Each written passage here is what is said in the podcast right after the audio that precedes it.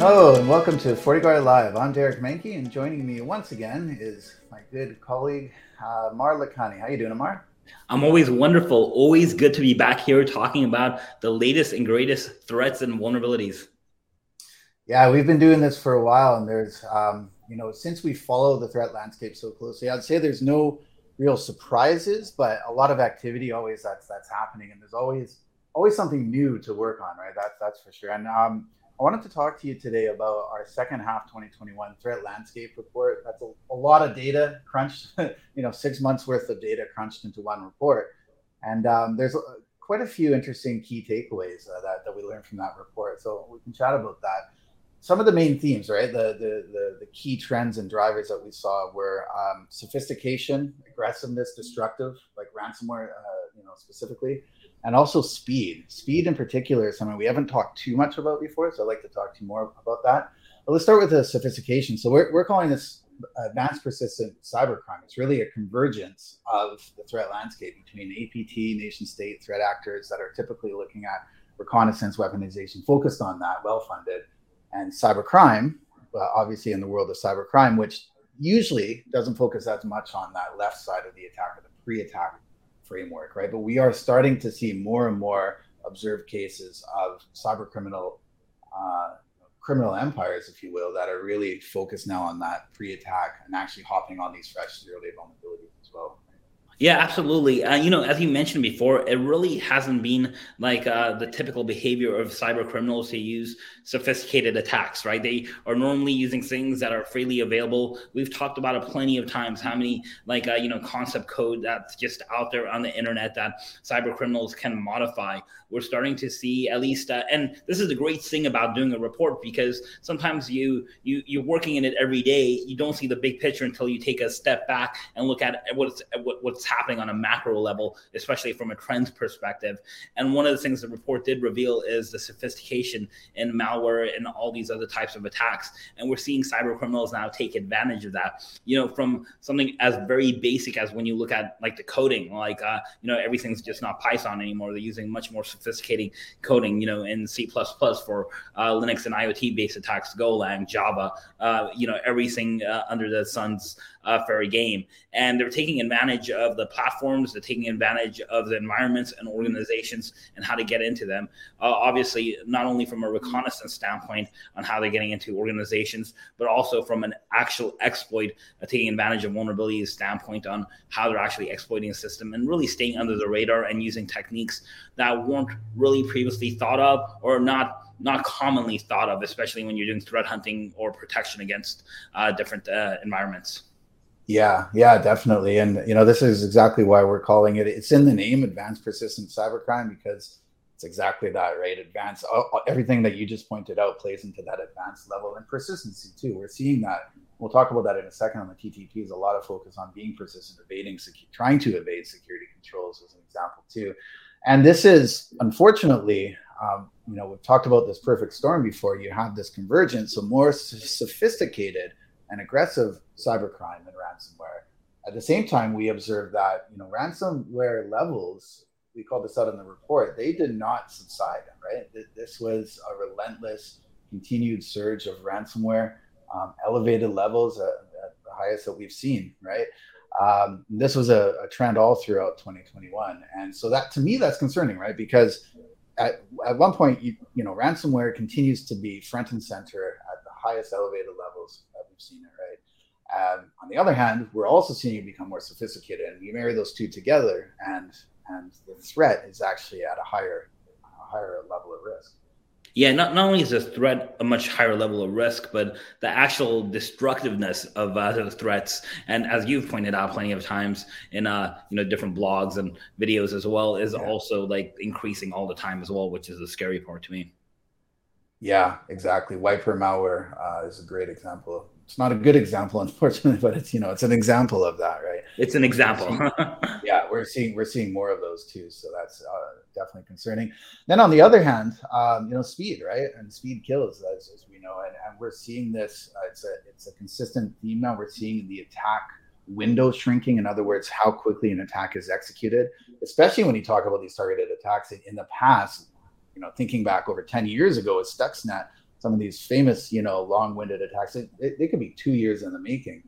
But what we saw with Log4j, right, when when that came out, um, it in just a 10-day period, this was at the end of 2021, it accounted for uh, the most prevalent volume in, in, in, our whole reporting period in just 10 days. And in fact, if we compare it to um, the uh, ProxyLogon set of vulnerabilities with uh, MS Exchange, which is about a year ago, um, you know, uh, today, last year, um, it was 50 times faster. We put a metric in there, rate of spread in that 10 day window compared to this a similar 10 day window, the ProxyLogon. That's that's quite incredible. It is. It is. You know, someone like Log4j, you know, it has when it has that much popularity. Obviously, the blue team defenders are going to like scan, you know, different organizations, their own organizations, you know, to see if they're vulnerable or not, as well as the bad guys. Uh, you know, the red teamers, the hackers, the bad guys, they're scanning all over the internet as well. So just because when the vulnerability was announced, and of course the nature of that vulnerability, which we've already covered like quite a bit in a lot of other mediums as well, but because of the nature of that vulnerability and how widespread it was um, everyone like knew or at least thought, uh, you know, there would be a, um, you know, some sort of opportunity to take advantage of that vulnerability, um, you know, throughout the internet. So everyone was scanning the internet pretty much 24 by 7, trying to find different machines, uh, different opportunities to attack. And uh, and you're right. Soon as we saw kind of the public announcement of Log4j, uh, it, it, was like a crazy spike in traffic uh, and uh, you know, and people scanning the internet uh, on all sorts of mediums. It was uh, it was unheard of. And as you said, just in 10 days, the amount of data we saw kind of eclipsed everything we had seen in the past. Yeah, and we're talking days, in fact, hours now, right? If you're thinking from a SOC perspective and how quickly, uh, just like we need to from FortiGuard Labs, but down to the SOC, how quickly a, a SOC and analysts have to prepare and and and react to these threats.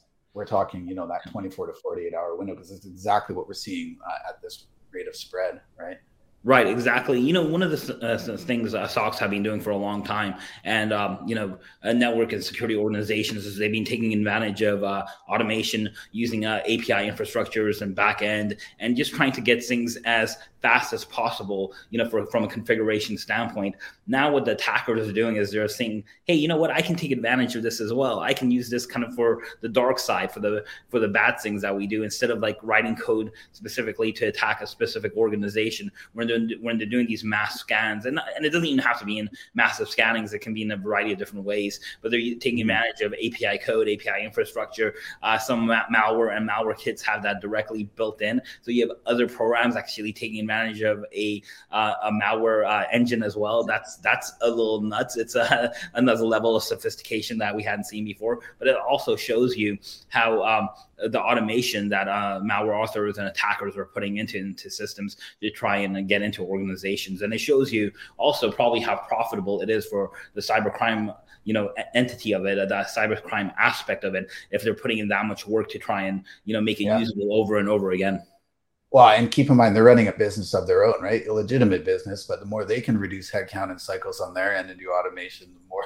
the more profit they're going to get, like you said. And exactly. And, yeah, we, yeah, and, we actually saw that in the TTPs also. So uh, you know, every every report now we're highlighting um, what we're seeing with sightings from the MITRE ATT&CK framework, techniques, tactics, procedures. And if we look at the code execution tactic in the MITRE ATT&CK framework, um, you know, in the second half of 2021, the majority of techniques, um, so two of them specifically, execution through API and scripting accounted for over 60% of all code execution techniques versus 20% on user execution. In other words, waiting for user interaction, clicking on dialogues, and those sorts of things, right? So it's the we're actually seeing that in the data as well as specific focus on that automation. Right. Basically, user interaction was really the only way to do things like in the past, um, at least to get like any type of opportunity to do privileged escalation. So you want to get into a system, uh, you know, take over a user's account. Hopefully, as a bad guy, you're hoping the user account's already going to have some sort of admin or elevated privileges. If not, you're hoping to uh, basically use another exploit to gain those elevated privileges. Um, usually with APIs, um, you know, you can automate the whole thing. You can look for other types of accounts. Uh, sometimes you can run as an API account or a system account, which already has elevated privileges. So there's a mm-hmm. lot of advantages for the bad guys to use those APIs APIs. And of course, uh, you don't have to, um, you know, the term was knocking on the door quite a bit. That's what bad guys used to do. They used to knock, uh, you know, knock port knocking, other types of knocking techniques. Uh, and what that meant was like, hey, I'm kind of examining to see a vulnerability and if I can take advantage of it and how valuable, uh, you know, that exploit is or how valuable that vulnerability is. With APIs, that's all automated. You run a script, it comes back to you as a bad guy. You already get a good sense of what you can accomplish and if you want to spend more time on it or not. So it greatly reduces the cost, I would say, for the bad guys. And like I said, the same techniques are used absolutely by the good guys in a variety of different techniques from SOCs to like cloud deployments yeah. to pretty much everything under the sun. Yeah, to, to, your point, it's incredibly important from a SOC perspective to have that automation and integration, to be able to react and defend to that, and, then also be proactive too. And uh, Log4j is another example of that too, right? The JNDI interface, um, relatively easy to exploit with that the CVE that came out and in an automated way, and that's also what contributed to the that rate of of uh, that 50 times rate of exploit that we talked about.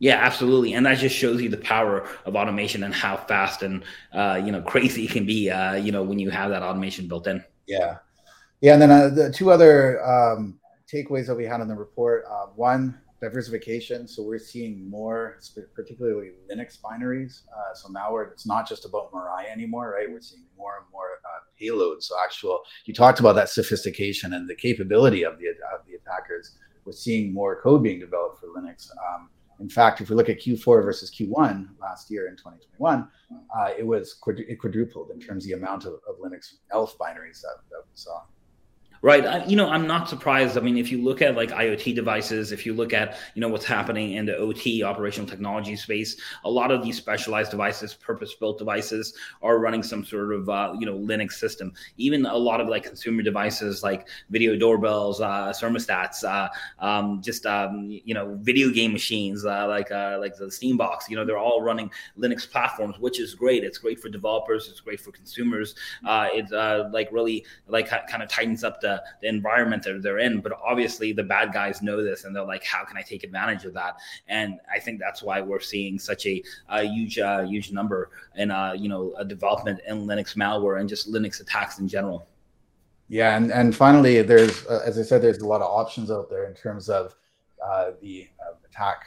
Um, you know, portfolio that they have, and the attack surface is becoming more porous. There's more holes in it.